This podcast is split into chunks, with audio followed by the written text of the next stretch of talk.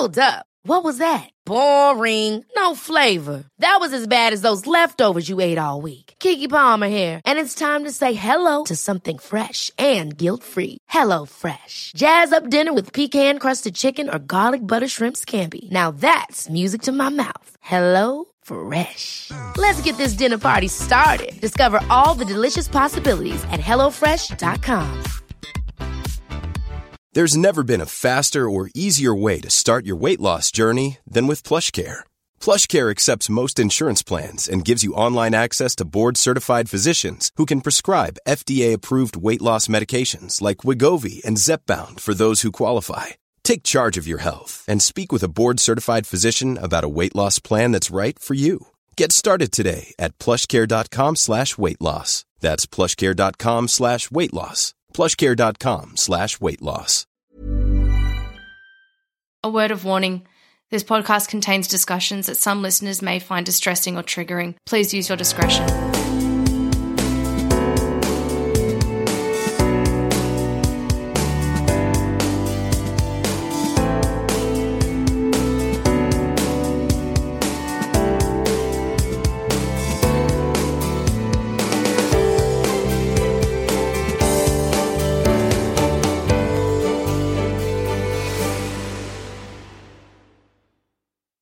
Hello and welcome to Reclaim Me. My name is Madeline, and today I am joined by Emily, who is also known as the Self Healing Consultant. Welcome. Thank you. Hi, it's an honor to be here. I'm so, so excited to have you here with me. And, and we've been talking for a while, um, and you're actually coming to us from overseas. So, do you mind giving us a little bit of background on, on who you are and, and where you are now? There's a bit of a, a journey in there because you've lived all over the world. yes. Okay. So, who I am and where I am now. Um, I'm Emily, as you said. I'm currently living in the Middle East, in Israel. Um, I was born here um, and then when I was three years old, we relocated to London uh, for business. And then my parents sold the business. And when I was about 15, we moved to Spain, to Mallorca. And then I left home and dropped out of high school. And we'll probably get into that a bit later. But then I um, decided to join the army and move to Israel um, so I moved here when I was just before my 18th, and I've been here ever since. But now we are packing up and moving back to Spain, back to Mallorca. So that's uh, the next chapter uh, to come. And who I am. I'm a mum. It was my lifelong dream to be a mother, and it came true three years ago. I've got a three year old, and I also have a nine month old, nearly nine months. Um, and I have an online business. Um, I'm a self healing consultant, which means that I I consult for women that are on their self healing journeys, that are embarking on their self healing journeys. Um, consulting means mentoring slash coaching slash a bit of therapy although i'm not a psychologist so i don't like saying that it's therapy but it basically is. Um, i'm basically like a mentor and a coach for women on their self-healing journeys. And what i like to do for fun mm, I don't have much time for fun. I think that what I do is my fun. I mean, because it's it's my passion, it's my purpose. It doesn't feel like work. Um, every spare minute I have, I'm writing an article or working on a graphic for my groups or my, you know, something, my website. I love being creative, so I love doing all the graphics for my. For my I did my own website, and I do all the graphics for my Facebook covers and stuff, and my posts, and I love writing, so I write articles, and and all my Instagram is my own content. Um, I love reading and researching. I like knowing things, learning things. I like having the answers to things, which makes me a good consultant. um, but that's that's really my fun right now, and and obviously having fun with my with my baby boys. We sing a lot, we dance a lot. We're very silly. Oh, that's wonderful. That's so wholesome. Um, but I completely understand that as well. I mean, a lot of my spare time goes into this podcast um, and connecting with survivors, and it doesn't feel like work because it is so passionate. And it can be hard at times. It's not always fun.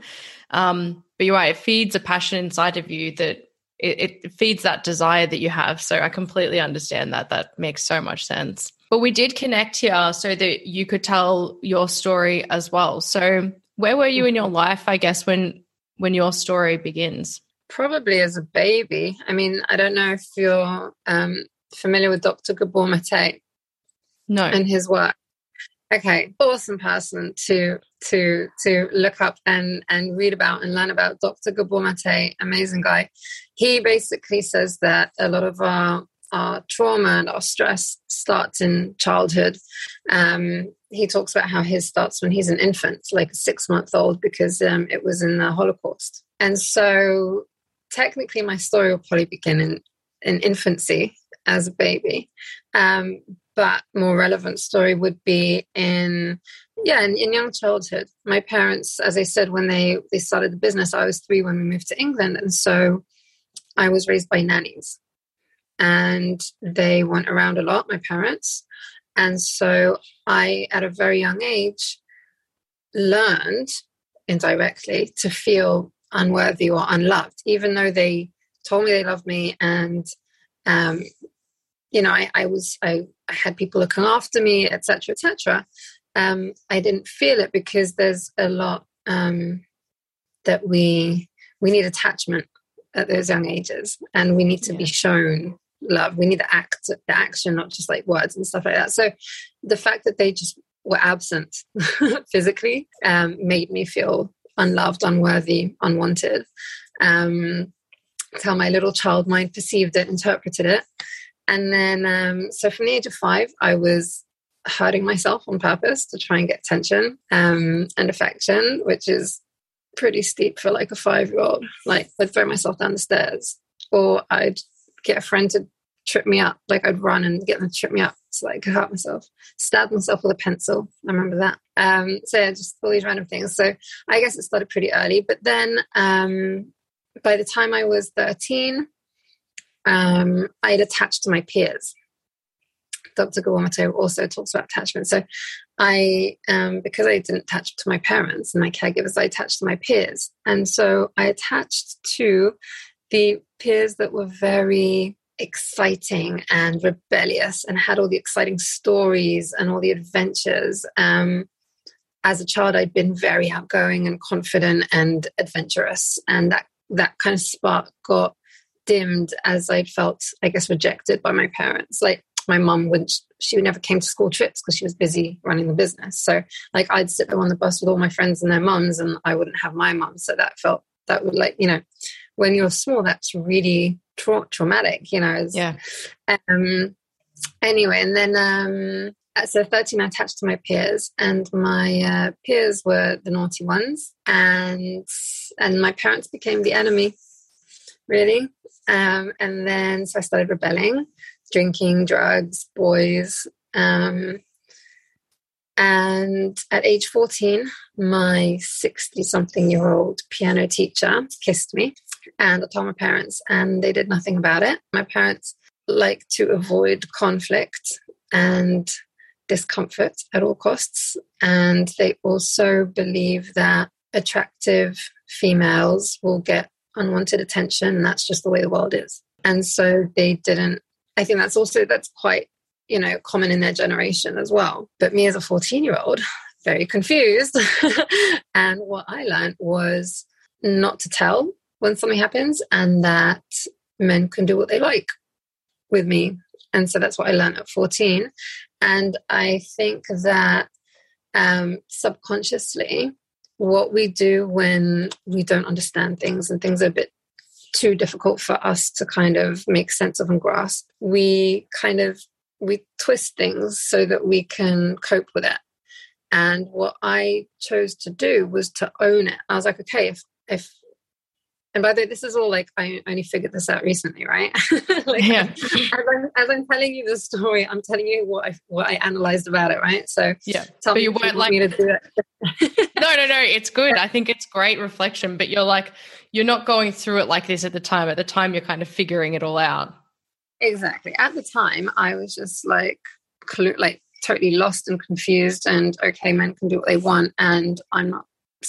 I'm no point saying anything about it. So that's what I knew at the time. But how I subconsciously responded to that was I became overtly sexual because I wanted to own it. Um, I guess get some kind of sense of control. Um, so at age 15, I lost my virginity to my tennis coach, who a year later got jailed for grooming his underage students. Um, and it took me until age 26 to realize that he'd groomed me as well. I believed that I wanted it, but I didn't realize that he'd groomed me. So that was another thing. So that was um, I lost my my virginity was statutory rape, and then a few, and then okay, because I guess subconsciously that did do something. I just went even more into drugs, started doing ecstasy, started running away from home, drinking a lot more, smoking a lot more. Kind of started losing myself and detaching from myself, and then um, and then I ran away from home. My parents, police brought me home, and my parents said, "What do you want?" Because it was super strict by now. And I said, I want to do whatever I want, when I want, where I want. and they complied. And a week later, we were on holiday in Spain. This is just before we moved. And they let me go out clubbing. And my friend bailed on me last minute. So I went out alone and I was raped twice that night once by the bouncer and once by the manager of the club. Yeah, that night was, that was that was a bad night. that was a really bad night. Um, sorry. It's just like, you know, you feel in control at these stages of your life. And I think we all look back on these times, but you at 14 or 15, you're the oldest you've ever been. So you think that you know everything about the world. And looking back on it mm-hmm. now, you're like, oh my gosh, I was so young and so naive and I was so innocent, but also nobody had the right to do that to you it's taken me until like recent years to say I was st- I was a child and like to accept the fact that I was still a child. I think that age 14, 15 is still a child. I know that there are cultures and societies that like don't see it that way, but I do think that you're still a child. And um and it was really it's been hard for me to kind of accept that because it is so painful what happened that night. But at the time, I knew it was coming I was acting overtly sexual. I was out clubbing. I was drinking myself to death. I was, and I knew it was coming, but I didn't, I couldn't, ha- I didn't have the tools to handle it, obviously. Um, especially not the manager, because oh, this one's hard for me to say, I think, out loud, but he, um, that one was anal. Yeah. And that took me by surprised big time. I did not expect like I I knew the first one was coming, the second one I knew was coming, but I did not expect that from behind. And I hardcore disassociated, like hardcore. And then yeah, but I still didn't realize it was rape. I still didn't think I'd been raped. I thought I just had sex because I'm a I'm a grown up. I'm, you know, I'm doing what I want to do kind of thing. Um, and so it took me about two weeks and one of my best friends to tell me that it was rape. And then told my parents, took me to the police. And the police did nothing because the police there are corrupt. And I know they're corrupt because a year or two later, I was doing drugs and sleeping with some of them um, in Spain because we moved to Spain to the same area. So the police are really corrupt there. So like they knew the manager and they knew he'd had like I wasn't the only one that had like reported him, but nothing happened to him. He ended up being a bouncer at another club. So that was a bit ridiculous. they just don't um, take it. They're just like, okay, like maybe these people are paying them off, or maybe they're just seen as respected in inverted commas people in society so they don't get held accountable or yeah but it's i think from a very young age i was let down big time by authority figures you know if yeah. it was my parents if it was the police like i was just hugely like disappointed and let down um and then every time I try to talk to my parents about it, like what's going on, what's going on with the case, is there any update, what's happening, la la la, then they just avoided it. They don't want to talk about it. And they also, you know, said like, don't tell anyone about it. So I also learned that I'm not safe in my house and my parents don't look after me and don't want to look after me. And that I felt, I also learned to feel ashamed. Yeah. Um, I think that when we're told not to talk about things, then you, then the, like, the logical connection is okay so i need to be ashamed of it like that's the connection i made in my head at the time and i think that that's a really big thing that needs to change. yeah. Yeah. I agree. That's that, that's why I'm I'm really open about my story. Like I think it made me I think I think I did a post recently like we were silenced in the past so that we would speak up louder. You know, like it's made me want to talk about my story even more because I was told not to. yeah. And I relate to that so much because even before starting this podcast, it was not long not too long before that, even, you know, 10 years after my my sexual assault, where my parents had or my mum had specifically said, Don't don't tell that person, don't tell people. And it was like, well, this is a bit ridiculous now. And I remember, I think, and that specifically is why the Me Too movement has been so wonderful for so many people and liberating because it's just started to say it's okay for you to speak about this, which we've all, like so many of us, have actually been told not to talk about it or to not bring it up and never had anyone to speak to about it. So I completely, mm-hmm. completely feel you with that. And I think that when we don't talk about stuff as well, it gives it more power.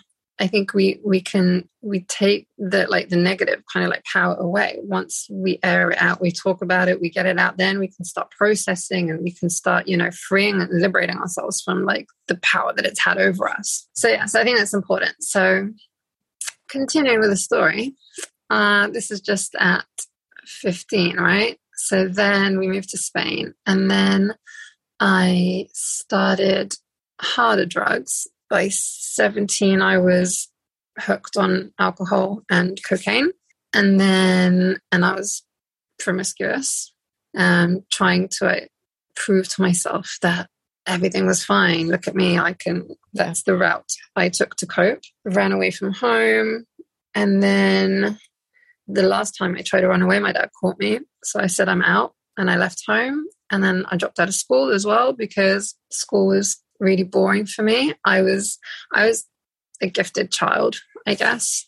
Um, so I excelled in academics and athletics and music and art and anything really. I decided to kind of try and in Spain, in Mallorca, it's a little island, and so the school there wasn't the standard I was used to in England. I went to the best school in England, and and then in um, Mallorca, it was just it was a bit of a joke. I was helping the the teachers like teach the kids and stuff, and so I was like, I better use my time getting a job. Um, so I got a job and I got an apartment. Um, and about a month in, I was in a coke and booze induced depression, and I was just like, I need to go back home, and I can't start life like this at 17 without any anything like this is ridiculous. Yeah. And so my parents gave me a, a, condition that I would break up with my boyfriend at the time, who was a bad egg. And um, and so I did. And then a few days later, my best friend at school told me that she slept with him. So that threw me off the rails, and I went on a bender, ended up in bed with a stranger, and then tried to kill myself. And so got sent to hospital and put on antidepressants for the first time, if I'm not mistaken. Yeah, and then um, and then I spoke to my parents and we decided that I should join the army because I needed structure, I needed discipline, but I needed to be far away from home because they didn't know what to do with me. And I didn't want to be there. So I moved to Israel by myself at 17. And I remember my mum telling me to call them every Friday to make sure I'm okay. And I just remember feeling unwanted, you know, like they just want to hear from me once a week. Okay. Um, like the obligatory but, kind of check in, you know. yeah, as long as we get the um, you're alive, that's yeah, that must have felt really shit. And I I think like it just sounds like you're in a bit of um this spiral. Um, and you, you can see how like abuse and assaults and stuff have such a ripple effect on our lives. And they it's not just an assault and i have to say this to so many people to make them understand you can't just somebody doesn't just get over that And it's not just that for you as well. There's so much going on in your world that's chaos. And it's just created this environment for you that's unhappy and unsafe. And I'm glad that you were able to get to a point where you've like, okay, no, this is enough. I've I'm not safe and I'm not happy here. I need to make a change. Yeah. I mean, I think I think like if you if you ask like when you say, you know, people don't get over the assaults and stuff, I think it was that the assaults actually came after the the initial trauma for me, I think, was not feeling loved and not knowing how to protect myself or that I should protect myself. I never learned that I was worth protecting. And so I essentially totally like unconsciously put myself in situations where I was in danger and totally compromising myself because I thought that that's the not that's the way it was supposed to be. Like yeah. I literally learned that that was what is going to that's what you're supposed to do. like that's just it's just going to happen. Um, and so yeah, and so I, I found myself in this cycle and I hated myself because I, I, I kind of felt like I was doing it to myself, but I didn't understand why I would do that to myself. And I think this like not understanding, not understanding why, and that it just it it it destroyed me. I was just like, I don't understand why I keep drinking and doing drugs if I'm finding myself in the alley. You know, like why? Why do I keep doing this? Um, and and i think the route the route that i got to was just not knowing how to love myself and how to protect myself and how to care for myself and respect myself and all of that. Like that was the the underlying kind of like common denominator and everything. Um when you don't think you you're worthy of anything better you just keep doing the crap that you know you're used to doing. You know we're we're anyway 18 i'm in the army. 19 i got raped again by another friend uh, this time it was someone I knew as well. Um, my boyfriend's friend. Uh, didn't tell anyone again for about two years. Then when I was 21, things were looking up.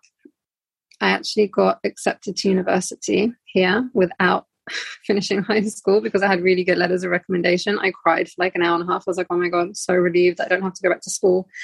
Um, so I got into university and things were going well and i was i got engaged as well because i wanted to be a mum and then last minute i called off the wedding three months before the wedding because i realized that it wasn't right and i actually developed irritable bowel syndrome in the 10 months leading up to cancelling the wedding which was ridiculous because I was like, something's really wrong with my stomach. No one knew what it was. No one could figure it out. In the end, through process of elimination, they said, okay, it must be IBS.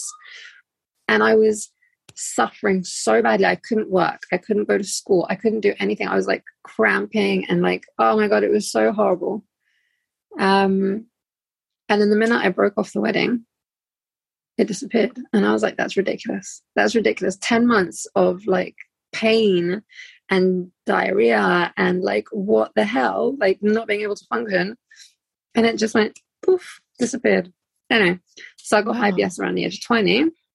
And then that disappeared with the with the wedding, calling off, calling off the wedding.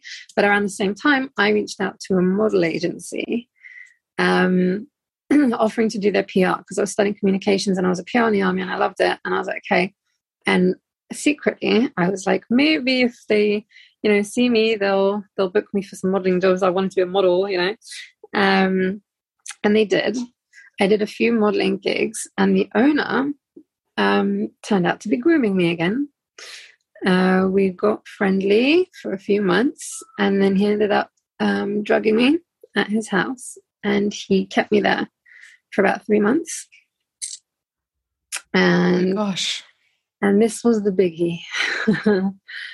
um, oh, I can even I feel it in my body right now. The yeah. it was it was oh that man broke me dude it was hard. Um i was begging for the drugs every week just to escape the reality. Um i created a reality a different reality in my head that we were in love and that he was my boyfriend and i believed it wholeheartedly. Like I believed that we were in a relationship because that was the only way I could really cope with it. Um, even this, it's never been diagnosed, but I'm assuming it's like Stockholm syndrome kind of thing, you know. Yeah, it's it's a probably they call it trauma bonding sometimes, but I think it's more it's the way that your body survives. You know how you've got your fight and your flight and your fawn and your comply. You can mm-hmm. get to a stage of compl- an utter compliance because you you depend on that. Your life depends on you being in this situation and, and believing it. If you don't, then it's too dire for you not to. But in that situation, were you unable to leave? Like, were you kept? Okay, so here's the thing: the first the first few days, I'd actually more or less overdosed. So when I came around, I had no idea where I was. I had no idea who he was and I was freaking the fuck out. And then um, it took him a couple of hours to like calm me down, but I was not fully functional. Like I wasn't, I didn't know where I was. I was so like my brain was mush from all the drugs. It was like when we'd done we'd done so much drugs. Um he tricked me into it and yeah mm, okay so basically when i when I got to his as friends before, like everything. So we were at a party and I was drinking, and I said to him, Promise me that you'll look after me. I don't want to be doing any drugs. Like I've been clean for two years and like I'm doing really well. So just like look after me kind of thing. I really trusted him. He was like my friend. Um, and he was like, yeah, sure. And then he took me down to his apartment with two other guys who turned out to be one was a really bad ex con and his lawyer. Um, anyway, they took me down, and the deal that I found out later was that they said that they wanted to take me, and he said, "Well, if you if she goes with you, then you need to bring me a different goal, like in like to replace me, kind of thing." This I found out later. So I'm down in this guy's house with three with two other guys, and he knew that I just called off my wedding a few months ago, and that I was like having fun, living life, la la la.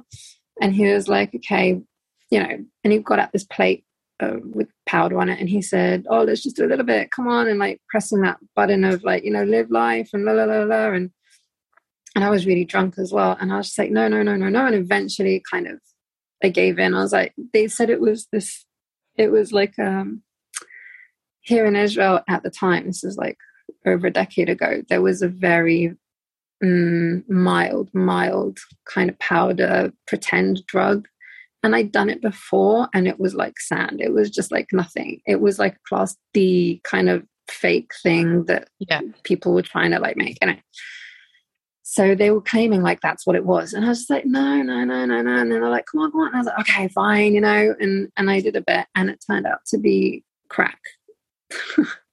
Apparently, like that's what I was told by an investigator afterwards, like when I went to the police and everything. Basically, I got so fucking high that I was just like more, more, more, more, more. And it turned into like a binge of like a good, I reckon it was about two days where we were just doing drugs, the four of us with no food, no drink, no sleep, just like just doing drugs. And I reckon and I OD'd because there was a point at the end before I passed out where I was like on the floor, like seizing. Yeah. And I remember that and then I passed out. And then I woke up in his house and I was just, and I didn't know who he was. So then, um, after a couple of hours of me crying, oh my God, I did drugs. I let myself down. I remember I did drugs. Like that's what I remembered. And he managed to somehow persuade, he's like, just do another line. You'll feel better. And I mean, at this point, I was so depressed and on the come down and like upset and lost. I, I wanted to jump out the window. I was like, so I was like, all right, what else have I got to lose? I did another line and I felt better. And I was like, oh, you can trust him. You do feel better. So we just carried on doing more. And I started hallucinating. I was just gone. And so those first few days there, and then he took me to bed. Um, the first few days there, I couldn't do anything. I couldn't cook. I couldn't like drive. I couldn't like I didn't know where it was. I didn't know. I my brain was just vegetative. I was just like basically he would feed me and take me to bed, feed me and take me to bed. And yeah. I would be hallucinating. Like I wanted to go to the toilet. I remember walking to the closet. Like I thought we were in a hotel and I thought we were in, I thought he was an accountant. And like I remember all these like I just I was just not there.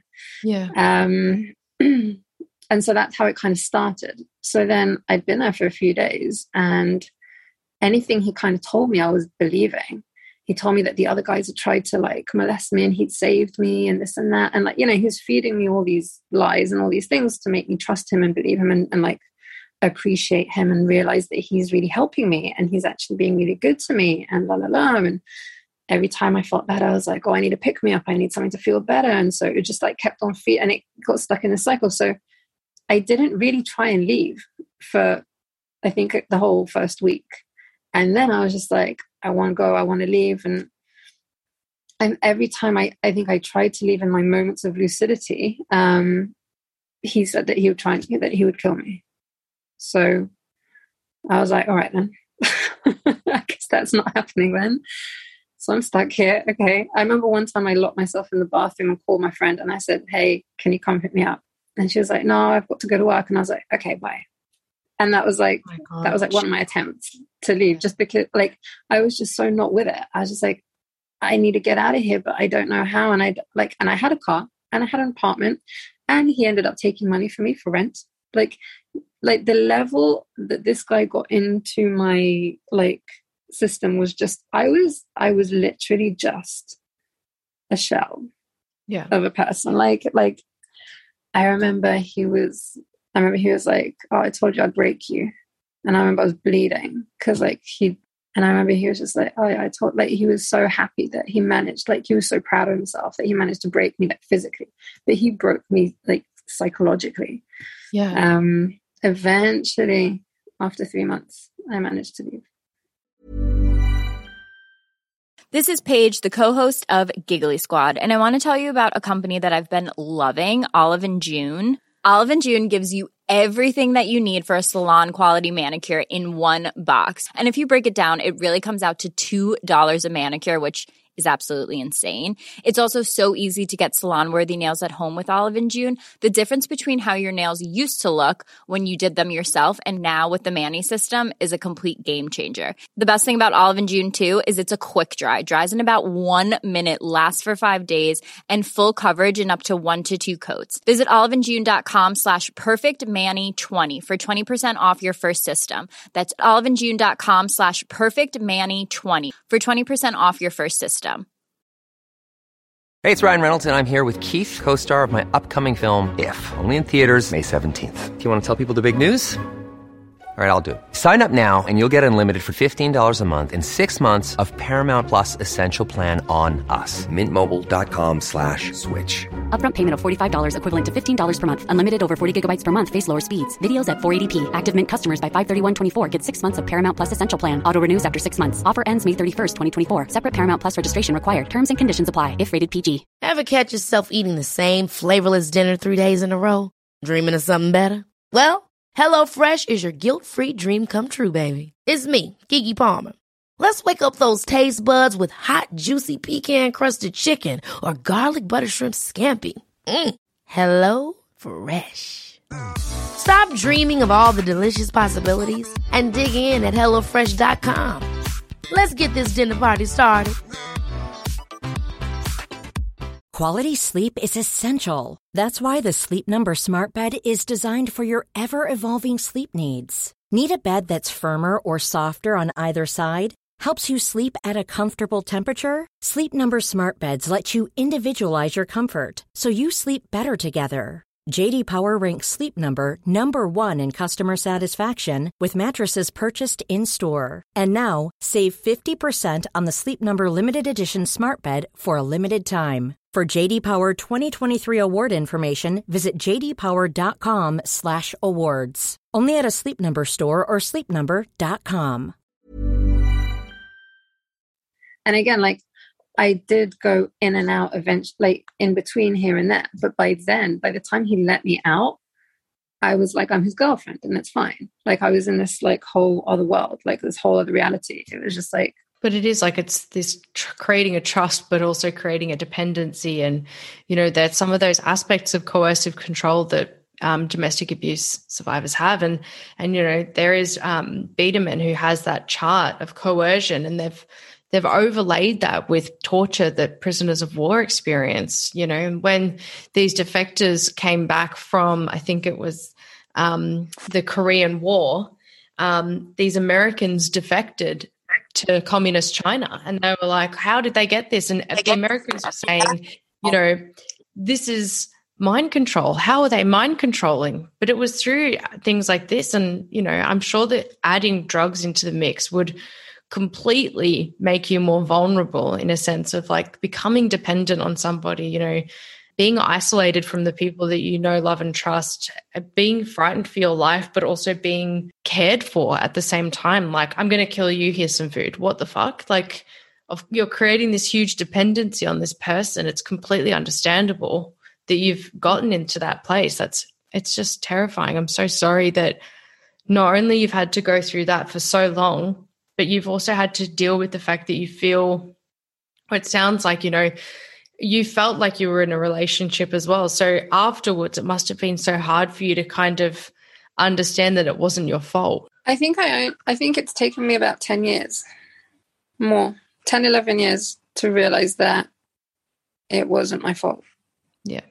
Um i think when i when i got out of there i i cra- i i crashed like everything hit me. I was i was a mess. I remember going to my gp and sitting there and i was i was underweight and coming down off the crack and having night terrors so not sleeping and tics and like PS, ptsd hardcore like ptsd and i was sat there shaking and i said to her help me like I, I I need help. Like I don't know what to do. And I told her the story, and she was just like, right, okay, we're putting you into a treatment like sense. And they they put she put me into like um this uh like like an outpatient treatment thing. It was like every four or five mornings a week where it'd be group therapy, art therapy, this therapy, whatever, and a psychiatrist and blah blah blah. And it was like a three month program, and I think I was there for about eight months.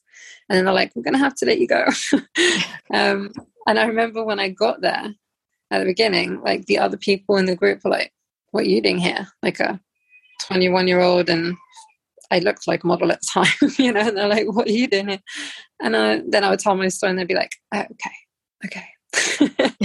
but yeah, but it it would it kind of helped and and but not enough. Um, and I was on all these different meds. You know, sleeping medication didn't help at all. The night terrors were really bad. I, I would I would regularly just wake up in just a pool of sweat. Like I'd have to change my sheets every night. Um, obviously, by the way, like he slashed the tires of my car. He was texting me all night long, all morning. Like, like he would not leave me alone. Um, and uh, I had to get a restraining order. Um, so I did eventually go to the police. Um, but I wasn't, I wasn't up to it, like mentally, psychologically. I was, they called me about a, week or two later saying, hi, we need you to come in and, and confront him for the case. Like, it's good for your case if you come and confront him. We need to see you guys like confront, like together. Um, and I was like, I can do this. And they're like, yeah, yeah, it's good for your case. Come in. So I got cab and I went there to the police station and they, I remember when I told my, when I eventually, when I originally made my report and they said that I would have to like potentially confront him, I made the police officer promise me that he'd be there and he wasn't when they called me in. And I had to sit in front of the elevator and I thought, and I was sitting by myself on the bench and I remember like what if the elevator door's open right now and he comes out and I'm just sitting here by myself? So I ran down the stairs and I saw him come in and I ran into this like office and I just burst in crying like all these policemen are there. so they took me out. Um, and they put me in the room with him and a woman sitting there taking notes of what we're saying. And I felt like laughing. And it was like mania, like manic, kind of like and I just I wasn't equipped to handle this the situation. I'm stuck in front of like my abuser, and the police again let me down. There was no there was no um, assistance, no support, no supervision, no one there with me, no one explained like nothing. Um, so that was a mess, and they wanted to open a case on me because obviously he came in really prepared, you know. Um, anyway, that was a mess. It's just the worst possible way that you could address that situation. Like you're putting you in more danger by making you confront somebody and potentially make them more angry. He's threatened you by continuing to talk to you after you've ended the relationship. He's shown violence by thrash, slashing your tires. Like these are all huge indications of danger coming. Like it's it's ridiculous. And of course, you've you've just you've gone through what you've gone through and you're in this hugely stressful environment, you're not going to act in a way that an, a person that is in their right state of mind, not under stress, would act. You're not going into a meeting like an assistant would and taking minutes down. It's not like that. You're in one of the highest stress situations your body would have ever experienced because you're confronting your abuser. Like, I can't and imagine I how terrifying that must have been. The police I feel really, really need to be trauma informed. I mean, I think it really needs to be a part of their training. Like police, uh, by the way, teachers also, and you know, lawyers, everyone. Like, I really think that uh, I'll get to that, but that's one of my my my goals. My mission is to to educate about trauma and about the way our minds work, so that these kind of things won't happen again because I think it's ridiculous that police don't understand trauma and how that can affect people and influence people and that a victim of abuse would be called in weeks within leaving her captor and be asked to confront the abuser just like oh yeah you know let's see how you stand up to him. It's like duty serious? Yeah but it's also like not being trauma informed when most of the people that you engage with as a part of being a police officer would have experienced some kind of trauma. Like it's just the most backwards thing. It's so backwards. It's so backwards. And it's and it's wrong. Like it's really wrong. I mean even even the way the system works with you know with with drugs and addicts. And i think belgium is the only country at the moment that doesn't punish addicts. They help them recover. Like the police actually take them and then put them into like a recovery or rehab kind of facility as opposed to jail. But I think, you know, like in the American system, that the prison, the privatized prisons is it's just ridiculous. And it is just slave labor. They just it's slave labor. In. It is. Yeah. And they don't understand that it's it people that are tra- criminals are traumatized people. That's it. They don't need more punishment. They need rehab they need rehabilitation. They need to be taught how to recover, how to return to themselves to a sense of normalcy. Maybe they've never had normalcy. Probably not, some of them, you know, but like, I mean, there's this there's this guy that really, really impacted me that I I've I met. I spoke with him. We did a podcast um, recently. Sammy Rangel, and he did a TED talk. And he was he was an ex. He's an ex-con, but he managed to turn his life around. But he tells his story of horrific trauma. And he managed to rehabilitate and turn himself around. And now he is just, he's full of like passion, purpose, and, and trying to make the world a better place, you know. But he explains it, you know, like hurt people hurt people, you know. And I mean, obviously, not everyone hurts people. Not every hurt person will hurt other people. But um, but you know what? I'm assuming that yeah, because I've been traumatized, I'm assuming I've hurt people along the way you know, unconsciously, subconsciously, not not meaning to. Obviously, I'm giving extreme situations with convicts and drug users and addicts and stuff. But like, yeah, addiction is is a way to cope with, with trauma, with unmet needs. You know. Yeah, and once you're an um, addict as well, it's you need support to get out of that. You can't. Being an addict is not.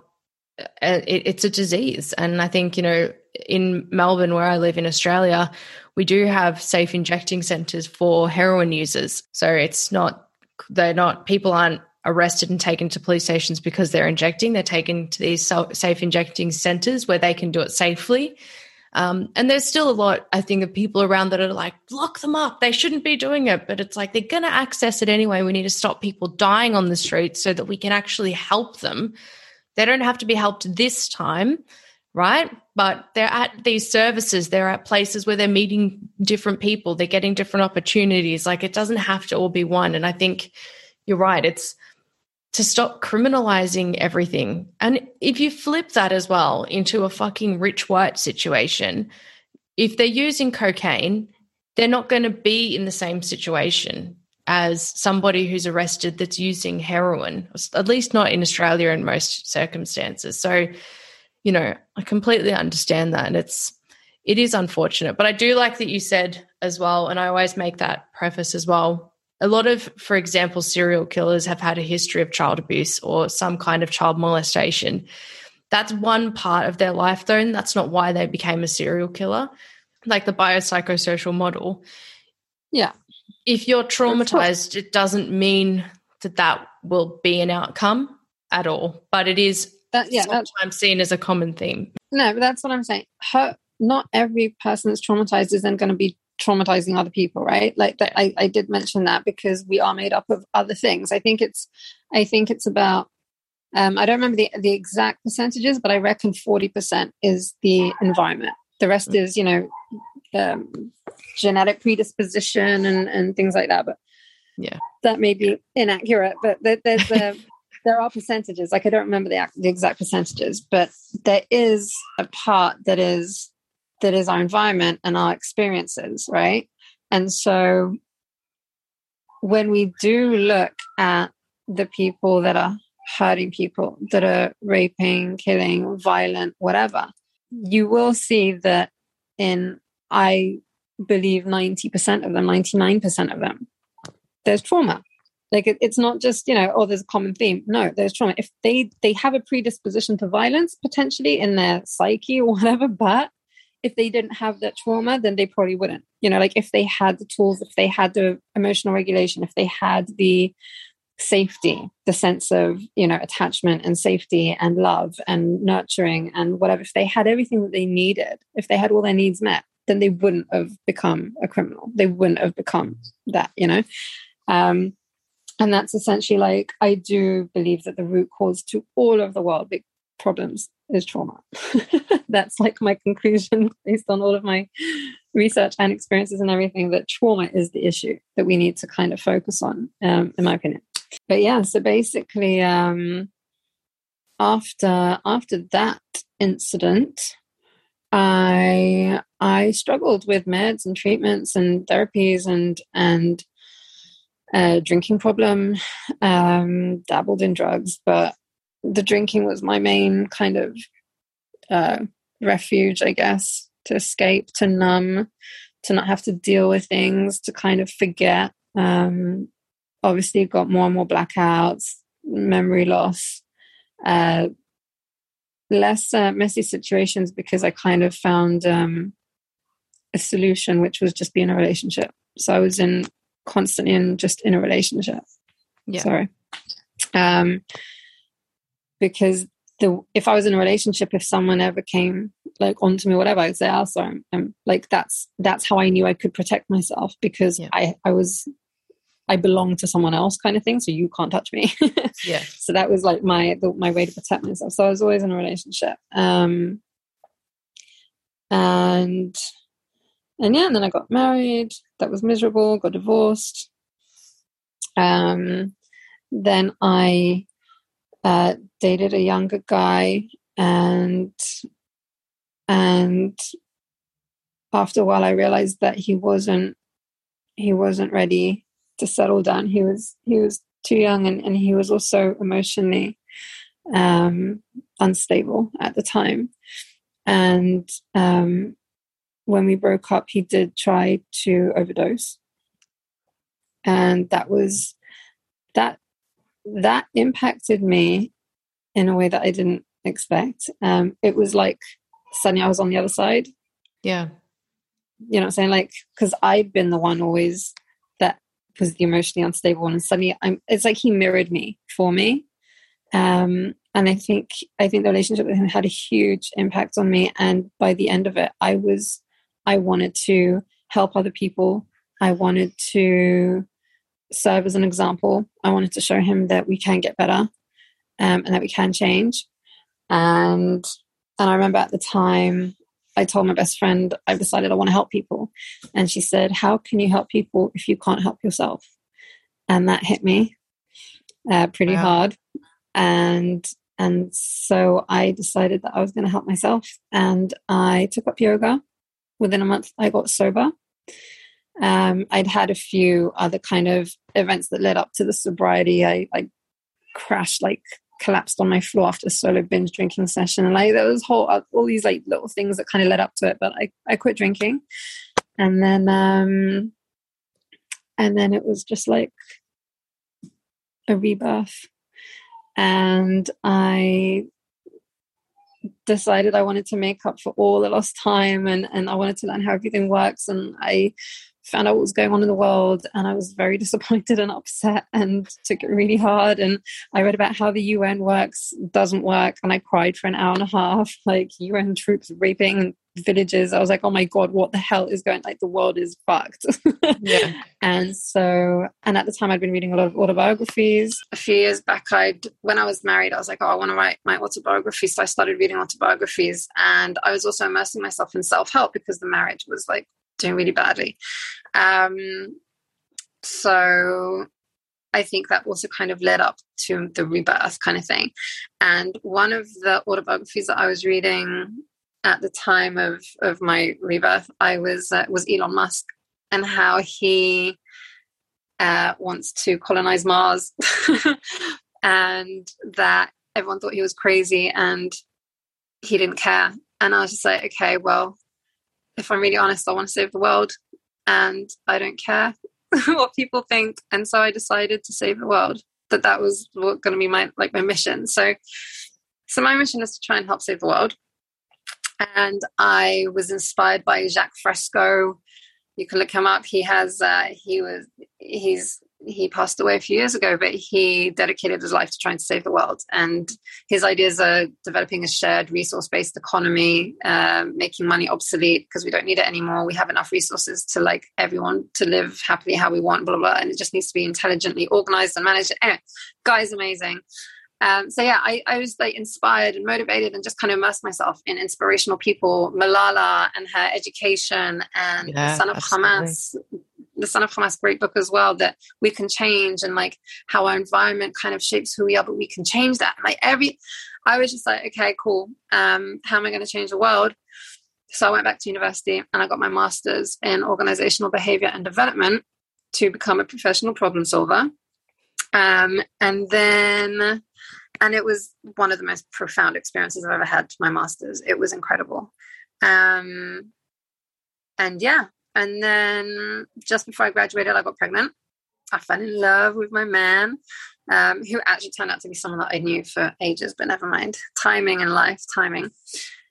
Had my baby, and then COVID hit, and I decided that I will put my formal training to good use and um, yeah the the the the masters like took me down a lot of self-healing path my motherhood more of a self-healing path eh, like i just i i started really researching hard for how i could help myself even further you know now i was sober i was I was like, okay, let, us go. What self awareness, journaling, yoga, meditation, mindfulness, like everything, everything, everything, just hardcore trying to I was just so happy and yeah. I'd never been happy.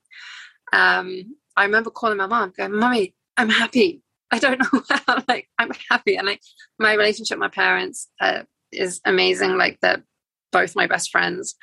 Um, and then, funnily enough, like, I was no longer the one doing all the drama. Like, other dramas started happening um, around me, like different people. But, um, and I started helping people and I keep having to pinch myself that this is now my reality.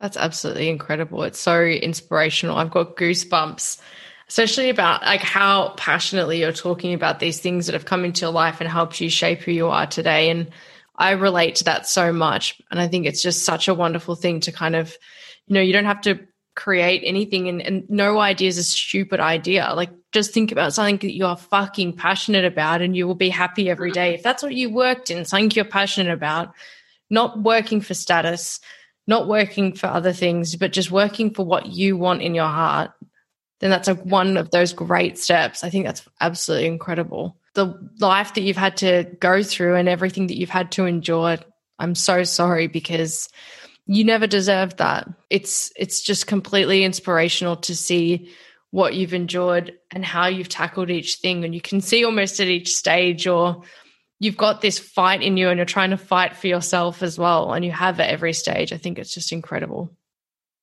Yeah, thank you. Yeah, I mean, nowadays, now it's just like every time I'm faced with a challenge, it's an opportunity. I'm I get excited when life throws shit at me. I'm just like, yes, what am I going to learn now? Yeah. How can I then teach it to other people? Like, I swear, that's that's now my my reality. It's ridiculous. Like, obviously, I've got bad days, but when I have those bad days, they don't crush me. They they I get motivated. I'm like, okay, this is a really whole day. Oh my god, like, ah, oh, this is so bad. But then I remind myself, I have me. Yeah. Okay, like i have me and that's that's like been my thing. Um the biggest kind of underlying healing kind of part of my journey is that i have me. And and i can depend on me now and i can rely on me now. Like i've given myself the tools and i'm using them and i'm i'm growing and i'm healing and it's it's okay because i've got me you know? Absolutely. And i just did a post on this last night because um, and I did it. I've done it a couple of times. I've had a few people ask me or ask other survivors. So, you know, are you are you thankful for what happened to you because of where you are now? I say no. I'm not thankful for what happened to me. I don't want to give any kind of appreciation to the perpetrator or perpetrators in your case as well. I'm thankful for me because in a situation that I was given that was awful in adversity, and you've done the same, we've worked our fucking asses off to get to where we are now. So I'm thankful for me. I'm thankful for myself. I did this hard work. And I think that's an important way to frame it. I'm never thankful that those shit things happen, but aren't I incredible for coming out the other side? Because look at how hard I've worked. I think that's the important distinction to make there. Yeah. Yeah. Hundred percent.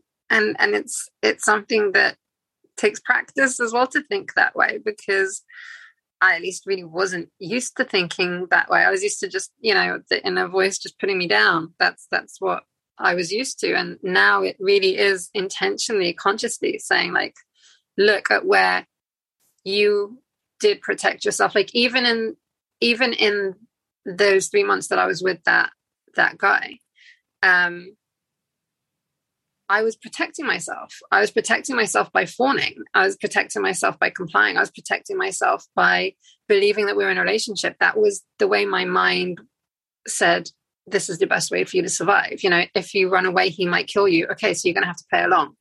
Yeah. And it was all like subconscious kind of going on, you know.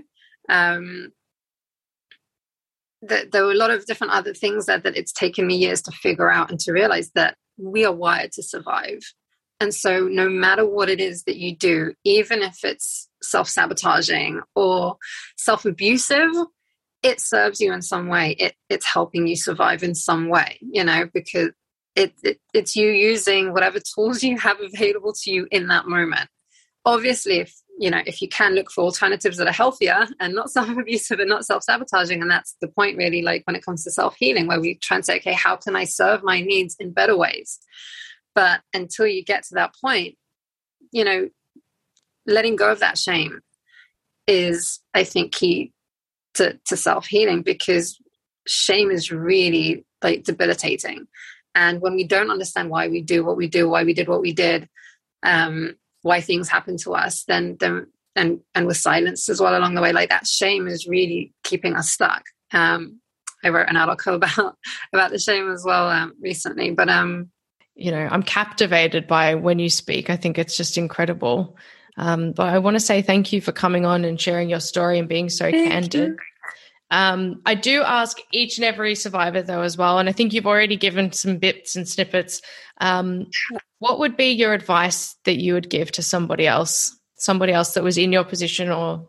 It's so hard, and I think I've I've always been trying to think about like what's that key, what's that one thing that you can say to someone that will shake them out of you know whatever it is that they're struggling with, and I haven't figured out with what that one sentence is yet. But what I will say is that I believe that the harder the climb, the better the view is at the top. So even if it's really, really hard for you right now, and what you're going through is feels like is hell on earth, just know that it's worth sticking it out and and and fighting your way to to get to climb out of that hole because when you get up there, because it was so bad, it is going to be so good when you get there. Like it's relative, you know, like the darker it is, the, the lighter the light is when you come out. You know, like if you've been in pitch black, then you come out to the light, it like hurts your eyes because it was so black, right? It yeah. was so dark. So it's the same thing. Like, however dark your life is right now, it's going to be that much brighter when you get out of it. Um, and I believe that because I lived it. I think that's that's absolutely incredible, and it's so true as well. I can really, I really feel that you know, even not long ago, I had a um a really really down day, a really down day, and and I remember the next day, I literally just turned around. I was like, I was okay though. Like I actually was fine, and I realized how far I've come from having such bad depression. Where that day, two years ago, would have broken me and I wouldn't have gone to work. I would have, you know, been suicidal. I wouldn't have been able to do anything. Whereas this day, it was just a bad day. And then the next day was completely fine. And to be able to even reflect on that as such a tiny thing, you go, holy shit. Mm-hmm. you are, it is, it's so bright from that point of view. So, how do people get in touch with you? And can you tell us a little bit more about the con- consulting work that you do? I'm basically now offering what I really needed and didn't exist. And I do believe that I'm the only person that really does this um, in this way because I've taken the organizational consulting model and I apply it to the individual.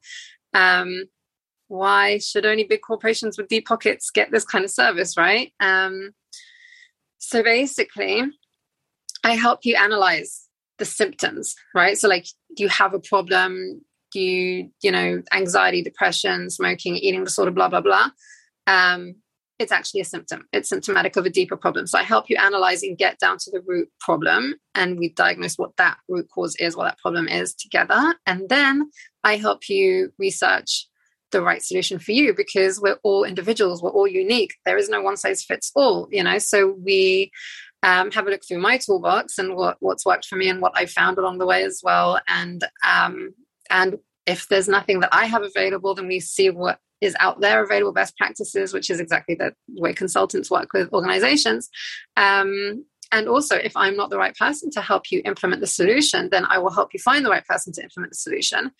Um, but I can also mentor you through the process of implementing the solution because quite often it is something like journaling and and you know meditating and yoga and like all these tools that wonderful tools that we do have available. A lot of them really do work um like quite universally. So um that's basically in a nutshell um weekly online sessions. And you can find me through um, i'm on instagram a lot daily uh, the self-healing consultant and also my website, selfhealingconsultant.com. And I also have two Facebook groups online. On Facebook, I've got the Self Healing Support Group, a support group for female millennial professionals. Um, and I also have um, the Online Business Building Hub, um, which is also for, for purpose driven women that are starting or want to start an online business uh, with purpose and passion, where you can find me online. If you do want to connect with um, either of us, the, all of the links will be in the show notes for this episode. Thank you, Emily, for coming on so much. Thank you. Um, I, I can't tell you how how wonderful I think you are and how much of a true survivor and how wonderful it is to see another survivor coming out of this this darkness and turning all of their trauma and experiences into something positive for other people in the world. I think it's just so wonderful. So thank you so much. This is Reclaim Me signing out. This content may have been distressing or triggering for some listeners. In Australia, for national crisis support, please contact Lifeline on 131114. For more resources, please see the show notes for this episode.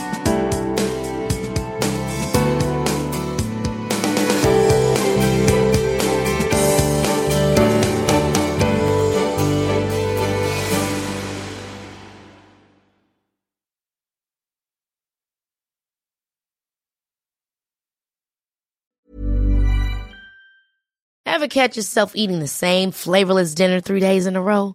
Dreaming of something better? Well, HelloFresh is your guilt-free dream come true, baby. It's me, Keke Palmer. Let's wake up those taste buds with hot, juicy pecan crusted chicken or garlic butter shrimp scampi. Mm. Hello Fresh. Stop dreaming of all the delicious possibilities and dig in at HelloFresh.com. Let's get this dinner party started. Hey, it's Paige DeSorbo from Giggly Squad. High quality fashion without the price tag. Say hello to Quince. I'm snagging high-end essentials like cozy cashmere sweaters, sleek leather jackets, fine jewelry, and so much more. With Quince being 50 to 80% less than similar brands. And they partner with factories that prioritize safe, ethical, and responsible manufacturing. I love that. Luxury quality within reach. Go to quince.com slash style to get free shipping and 365 day returns on your next order. Quince.com slash style.